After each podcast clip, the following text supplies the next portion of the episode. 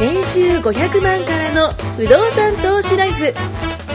この番組は1年半で年収3000万を達成した副業投資アドバイザーの青木弘樹が不動産投資で何もしなくても月30万ゲットする方法についてお伝えしていきます。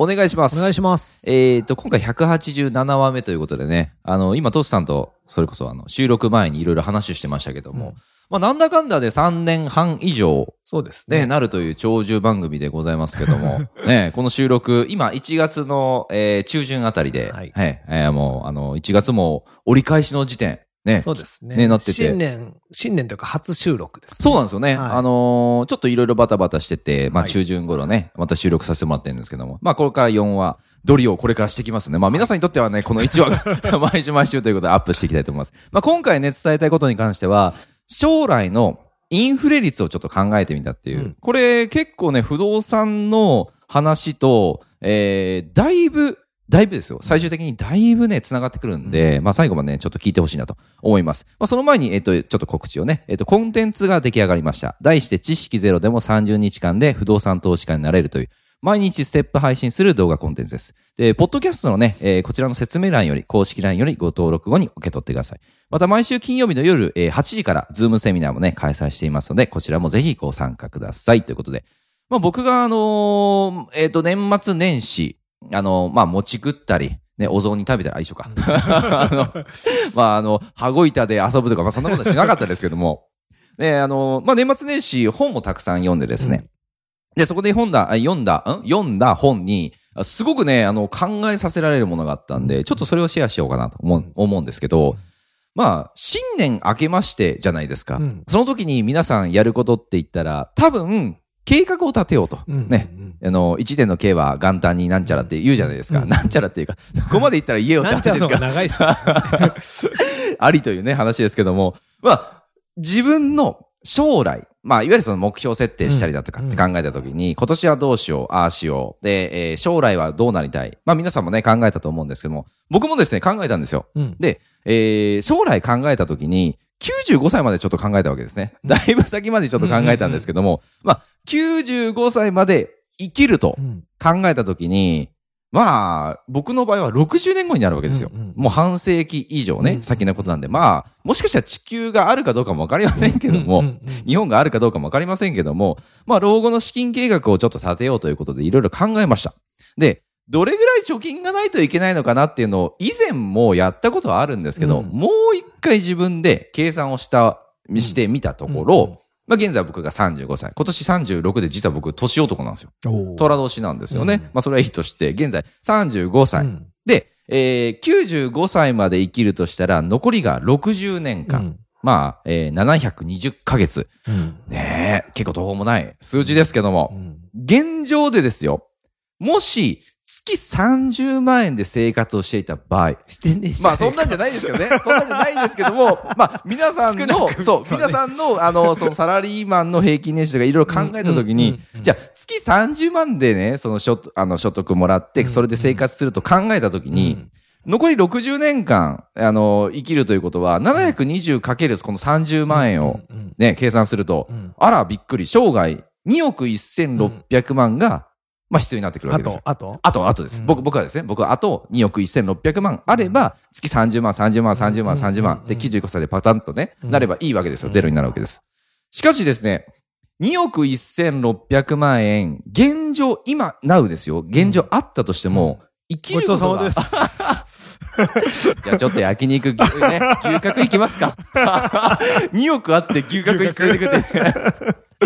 しかしですね、この2億1600万円現状あったとしてもですよ、うん生きることが難しくなるわけですよ。うんこれが冒頭に言った、まあ理由としてはインフレのこと、うんこれを忘れがちなんですね。だインフレになると今の値段で物が、あ今の1万円札が、えー価値が少なくなってくる。うんまあ今の値段で物が買えなくなるんで、えー1万円で買えるものが減っていきます。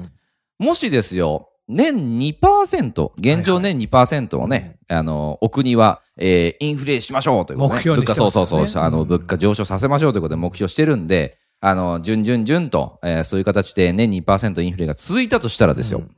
ちょっとね、どのぐらいになるのかなっていうのをふと思ったんで、あるサイトがあったんで、それで計算してみたんですよ。うん。じゃあここで皆さん、ね、ご質問ですと。月30万を毎月支払うと、60年間で2億1600万必要になります。では、年2%のインフレを考慮すると、ほ本当はね、本当はいくらの支出になるのか、ちょっと考えてみてほしいと思います。えー、月30万、もう一回言いますね。月30万、皆さんは使っていますと。これから60年間使っていきます。2億1600万。現状では必要だと思われがちですが、インフレというものを考えた場合、ね、2%インフレを考えた場合、60年後ですからね。さあ、皆さん、どれぐらい必要になるかと。本当の支出はどれぐらいね、必要なのか。じゃっじゃっじゃっじゃっじゃ、お、トシさんの方でも計算が今、1年か、はい一年後には30万6千ってことですよね。えっ、と、そうです。2%になりますね。2%だね。これ結構上がります結構上がるんですよこれやばいそうなんですよ、そうなんですよ。さて、正解は、まあ皆さん、じゃあ頭の中にね、その数字今出し,、はい出してくださいね。じゃあ僕は正解言いますんで、どれぐらい、えー、合ってる人だったらね、あの、拍手してあげます。はい 正解は、4億1000万円です。うん倍ぐらいです。4億1000万円、あの、今、4億1000万あれば、ごちそうさまです。じゃあ牛角いきますかあんあんいきますか もっと安いところに。正解4億1000万必要になってくるんですよ。うんなんと2億近くも差が生まれちゃうんですよね。2%でね。2%です。この数字ですごい変わるんですよね。2%あっていう今、あの大前提じゃないですか。もしかしたらハイパーインフレみたいなね、ものがあったらもっともっと上がっていくわけですから。まあこれ聞いて皆さんどう思いますかって話なんですよ。まあ今と同じ給料をいただいているけど、10年後も20年後も30年後も60年後もね、もらい続けられるんだったら別にその確信してるんだったら別にいいんですけど、それ絶対僕不可能だと思うんですね。会社員だけっていうのも、いつか退職もするかもしれないしうん、体力も減ったら、もしかしたらね、あの、違う職に就かなきゃいけないパフォーかもしれないし。マンスが落ちますからね。落ちる。しかも、同じ会社に勤めたとしても、再雇用ってなったら、だいぶ減るじゃないですか、そうですね給料もね。今まで役職好きの人だった人たちはね、うん50とか55とかでそう再雇用になるとこも多いじゃないですか。多いです期間も結構55とかが多いんで。多いですよね。でも、働けるのは65までとか。うんうんうんから年金の受給までのね、そそうそうそうの空白の10年間がありますから。そこをどう思うかですよ。よく会社は、65までそんなんじゃ働けねえぞとか。再雇用されねえぞとうかん。言うけど、それをまあ、望む人と望まない人といるじゃないですかまあ仕方なしにね、あの、働かなきゃいけないっていうパターン多いでしょうけど、まあ、いかにそうじゃなくなるか。そう。そこなんですよ。ね。そこで手段は何かっていうと、やっぱ不動産っていうものかなって僕は思って、これが本当に味方になってくれるんだなって、この、まあ、老後の資金計画をね、その60年後ですけど、まあ、いつ死ぬかわからないです、正直。明日死ぬかもしれないし、ね、あの、わからないんですけど、ただ、計画を立てることはできるわけじゃないですか。うんで、計画立てたらその対策っていうのもこう考えていって、まあ皆さんも月30万じゃなくても、俺は15万で暮らせればとかね。あの、じゃあ例えばじゃあ70歳になったらそんな金使わなくなるから、そっからは、えー20万でいいやとか。まあ別にそれは人それぞれの使い方なんで。。ただ、言いたいことに関しては、やっぱ自分の資金計画考えたときに、計算機で弾き出して、今の収入、どんだけ上がっていくか、でもどれだけ貯金ないといけないか、年金をもらえるのかとかね、いろんなことを考えたあ結果、僕は、うん、4億か、でかいなっていう。4億かっていう、そう、現金キャッシュで4億って考えるとね、それは難しいな。うんね4億か、紙飛行機飛ばすかな。ね、生生涯賃金がはい2億、いや、そうですよね、2億ですね。うん上場企業でね、そう3億、4億。そうですねですから。で、本当に1円も使わずに、うん飲まず食わずで40年間働けないわけじゃないですか。そうですよ。税金があるから。そう、そう、そう、そうなんですよ。結局はそうなんですよ年収。じゃダメなんですよ。そうなんですよね。あの、可処分所得というね、よくわかんないことがありますけど、ねほんと、引かれますよ、サラリーマン。びっくりするぐらい。それはもうエリートサラリーマンこそ言える言葉じゃないですか。源泉徴収ですよ。もう源の泉から徴収されてますからねね。本当その源を見てみたいですね本。当ですよ。もうがっつり引かれてきますからね。だから、その泉を見てみたい、本当に。あの、働けるときに年収上げることってとっても大事で、うんまあ不動産やる上ではね、最高ですよ。うん年収上がるっていうのは、もう本当に役に立ちますから、みんなもうそのために働けってそこ見ますからね。キュイーンってこう、フォーカスされますから。そのために働けと。うん、間違いない。不動産を買おうとしたときに役に立つのは年収と貯金ですから。うん。間違いない。そう。ほんとそうですねここを磨くしかないんですよ。年収と貯金。いいですね。いいタイトルですね。年収と貯金。そうなんですよ、本当に。あの、金融機関行くときに、その高級なスーツ着てたって、何の足しにもならないですから、ブランドスーツ着てたって。年収200万です。けど、20万円のスーツ着てきましたって言ったらいや、ね。ダメなんですよ。そう、ダメなんですよ逆の方がいいんですよう。んうん。確かに確かに。銀行はね、長く付き合いたいから、うんあの、あんまり無茶な。ね、羽振りがいいぜ、俺は、みたいなねとかっていう。のは全然望んでないので。うんうん間違いない間違いないそこはくれぐれも。いや、そうですね。勘違いしない。そうやってほしいかな。今、父さんが言ってくれた通り、その年収を上げる。これはね、あの、ステータス、あステータスっていうか、その属性としてね、ね自分が、えー、融資を引いていく上ではすごく必要だし、税金をいくら払ったか、これもすごく必要になるわけだし。そう。僕の周りは結構多いです、だから。うんうん。仕事はしんどいけど、うんうんそのために。あー、ご褒美があるぞ。頑張る。だからね一回だけの年収アップだったら、次の年どうなるか分かんそうですね、そうですね、そうですね。ここね、すごいサラリーマンの人に聞いてほしいんですけど、うんうん。まあ、例えば、あのーハウスメーカーで働いてはいる僕なんかからすると、まあ、アクセルブーンって踏むと、うんうんブーンって給料上がるわけです。それはみんなね、分かってるはずなんですね、うん僕の周りも。まあ、そういう人多いじゃないですか。例えば保険の外交員の方とか。うんちょっとイまあンセンティブ系のものもねインセンティブの高いところってそうなんですけど、まあ、踏み続けるのって結構まず大変だぞって。まあ、足も疲れますわね。あとガソリンにもね、うんうんうんうん。一般的にはですよ、うん容量があるんですよ。まあ、そう。だからすげえ、頑張れば頑張るほどガソリン燃費ね、うんしてあの、食ってきますから。そうなった時に、踏み終わってすげえ稼いだ時に何やったかなんですよ。うん。そこでボゲーっとしてると、うん何の仕組みも作らないで、そうですね。自分のピークが過ぎ、峠が落ち、年収が下がった時に周りをキョロキョロして、やば、なんもねえ、みたいいやー、厳しいっすな。よ。ね、でも、すごいその人が質素に、ハイスペックだった時に、年収1000、2000、3000稼いでた時に趣味が貯金です、無駄遣いしませんだったらいいんですよなんかかっ。こいいですね。めちゃめちゃ現金溜まってるから、それで買えば、もう無借金経営ができるんですけど。確かに確かに確かに。いかんせんね、このインセンティブ高い業界はね、入ると使うんですわ。いやーまあもうなんかイメージとしては、あやっぱし、こう。どいつもみこいつも僕も みなりをやっぱ気にする商売もね、ちょっとありますからね。まあ、みなりもそうだけど、いろんなことにね、まあ、飲んだり食ったりもそうですし、付き合いもありますしね付き合いもあるし、うんあのね、なんかに使っちゃうわけですよ。間違いない間違いない。そこをぐっとこらえなきゃいけないっていうのと、んあと、その、ピカピカの年収が続いてる時に、うんしかもなるべく30代、40代ですよ。うん。あの、60になってからだと、やっぱり期限、時間を味方にできない。もうね、そうですね。だって60になっても、結局、じゃあ、融資受けたいって不動産に関しては相当入れる金が大きくなうる。ん。あの60とかになるとねだから、ねなるべく現金を使わないで自分の属性でうん勝負したい場合は、やっぱり、かといって、まあ20代の入ったばっかの新入社にもこれまた難しいですけどね。あの、やっぱり30代、40代すごく大事に生きてほしいというちか。ょうどなんかいろんなことをね、知ってて油が乗ってて、そうなんですよ。じゃああなたは何がしたいかの話になりますからね。ででも忙しいんですよ。すげえ。でもそこで時間を取って、仕組みを作ってまた仕事に戻れば仕事してる間に勝手に溜まってったり、勝手に増えてったり。うん。